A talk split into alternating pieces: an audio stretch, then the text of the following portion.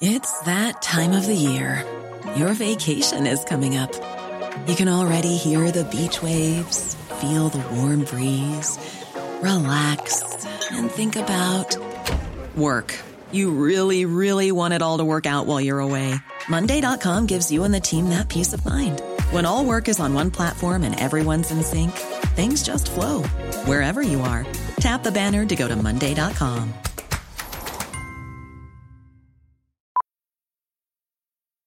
Millions of people have lost weight with personalized plans from Noom, like Evan, who can't stand salads and still lost 50 pounds. Salads, generally, for most people, are the easy button, right? For me, that wasn't an option. I never really was a salad guy. That's just not who I am. But Noom worked for me. Get your personalized plan today at Noom.com. Real Noom user compensated to provide their story. In four weeks, the typical Noom user can expect to lose one to two pounds per week. Individual results may vary.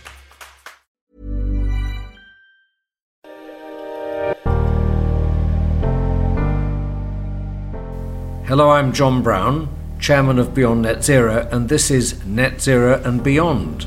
In this series, we're looking at how the world can get to net zero and the pioneers hoping to make it happen.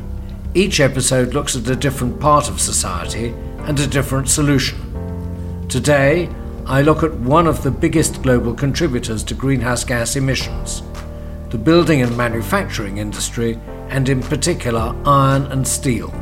These products are used almost everywhere, and they're a vital part of our civilization. They're part of our infrastructure, our buildings, our roads, our cars, aeroplanes, and electrical appliances. We need these things, but the steel they use produces around 7% of all greenhouse gas emissions, equivalent to around 60% of all the cars, trucks, and buses in the whole world. Today, one ton of steel generates roughly two tons of greenhouse gases. Now we're going on to the steelworks. This is Dawes Lane Coke Ovens. It's a dirty industry, we know this. I mean, we've been seeing a changing steel industry for some time. We've seen the Chinese government once again try to clamp down on pollution levels, and obviously the steel manufacturers are one of the largest. So, how can we make steel without generating greenhouse gases? In Sweden, a revolution is happening. A company has been formed that replaces coal with hydrogen in the creation of steel and uses renewable energy sources to create that hydrogen. H2 Green Steel hopes to reduce greenhouse gases in its steel by 95%. And the man responsible for overseeing this is Henrik Henriksson, the company's CEO and my guest today.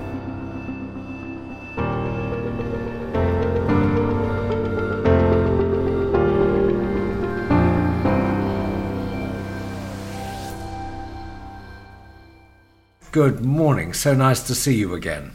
Yeah, the same, the same. And thank you for doing this. So, not much has changed in steelmaking since the time of Bessemer in 1870 and being uh, supported by Carnegie, producing steel from iron and coal, very powerful elements that cause wars all around the world, notably in Europe. So, how are we going to make steel without uh, generating 7% of the world's greenhouse gases. How, how does that happen, Henrik?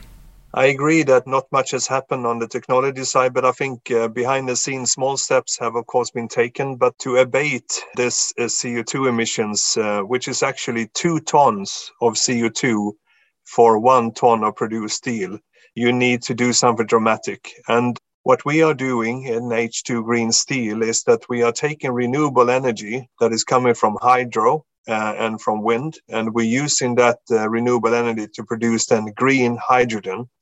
And the green hydrogen we are using then in a process of direct reduction, where we are taking out the coal from the iron in a more environmental friendly way than using then natural gas uh, or cox.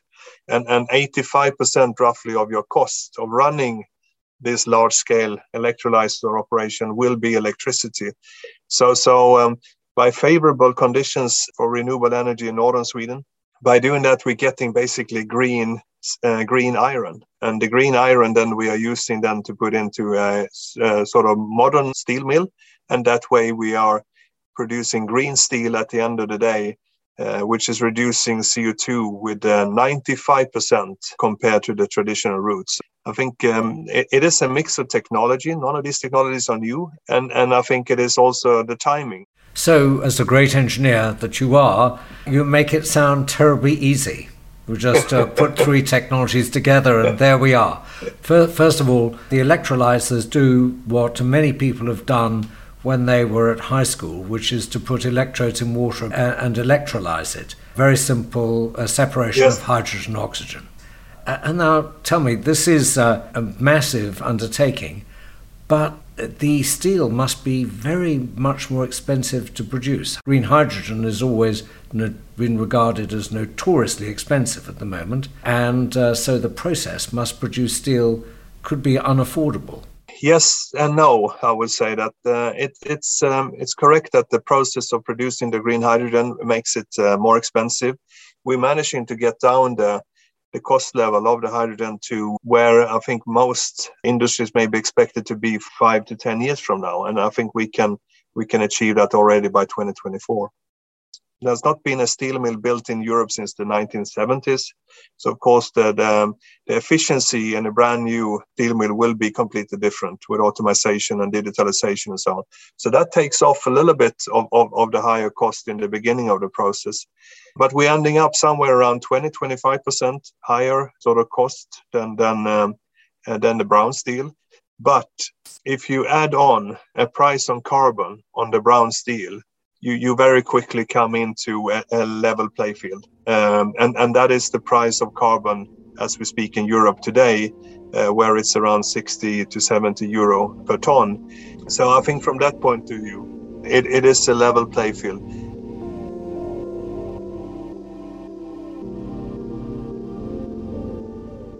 Another important thing is that uh, what I think a lot of people didn't calculate a few years ago. It sounded a lot when you, you heard 20, 25% more for the steel. That's never going to work. But when you start sort of applying it into what will that make to your bill of material for the complete product? And the same actually, if you go for a passenger car or if for a fridge or a freezer, you actually end up when, when you sort of spread it on the total bill of material, you end up that uh, decarbonizing not only the steel, but aluminium, rubber, plastic that you put into, for example, a vehicle or a fridge somewhere around one to one and a half percent higher product cost on the bill of material.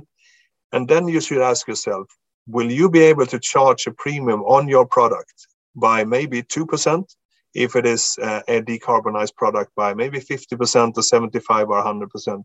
And I think that's what most of our customers are saying yes to uh, in these different sectors. And that's why they are signing on. Interesting. So the, uh, the use of green steel will increase the cost probably of goods, but by a very small amount. Uh, and that small amount is a contribution by every consumer to reducing greenhouse gases uh, by a significant amount. I mean, if everyone adopted green steel, then we would reduce greenhouse gases by 7%, uh, which is huge, absolutely huge. Uh, and that would, but that would cover buildings, cars, appliances and so forth. It must be the case that many manufacturers are now demanding green steel. Is that right? Yes, uh, you're right. Of course, what I foresee uh, and hope happening, and that is part of the purpose of our company, that is to um, not only build a great company for ourselves, but but actually to transform an whole industry and and uh, show the way that this is possible and, and, and create a demand. And, and uh, I, I, think that we see that coming now. Now you, you, can, it's actually creating a blueprint of the first part here, the large sort of scale hydrogen production. We're building almost 800 megawatt.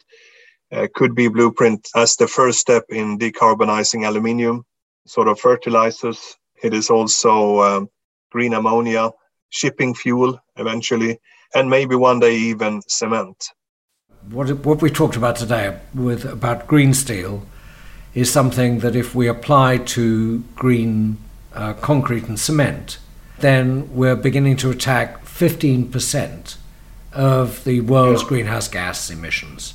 Uh, and there's every opportunity that we can do that.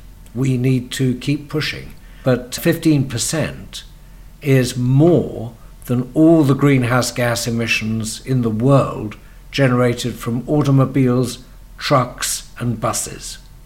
So hmm. this is a big contribution.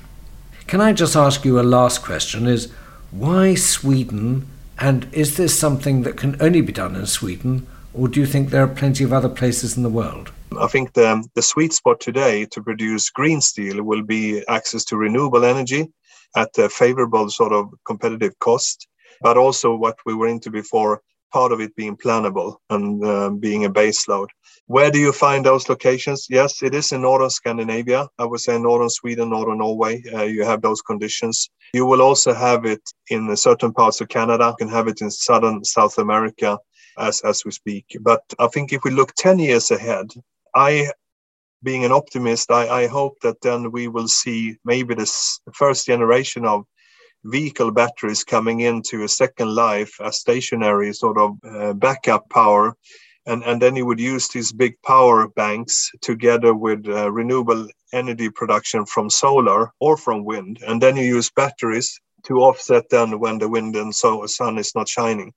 And then suddenly we will have other geographies like southern Spain, Morocco, Western Australia coming into play with, with very favorable conditions. So I think that we will see uh, opportunities in, in quite a number of, of uh, the world. But but I do not see that every country in Europe or, or every country in, in the Americas or Asia will be suitable for this kind of operation. I think that maybe in the future they will they will rather import than sort of green iron. So the the first two steps in the process, and and then we can reuse the existing uh, infrastructure, most of it at least in in Europe and definitely in the US, and that way we can transform an industry actually quite quick. But then we need to build the hydrogen production. Uh, in areas where, where you have the right conditions and then rather import the raw material to the existing industry. That's the way uh, that the world should transform uh, one of the dirtiest industries to become fossil free. And that's a, a very optimistic and I hope uh, and I believe a realistic way in the future. But starting today is really important, and clearly, starting today with three components all integrated together uh, hydrogen, green iron, steel through a modern mill allows us to produce a, a, a product which is environmentally uh, very benign and something which is demanded by manufacturers who have signed up to science based targets. The cost to the consumer may be very slightly higher, but I hope the consumers realize that this is something to pay for for the future, a very small price for a very big change in the environment. Henrik, thank you very much indeed. Thank you.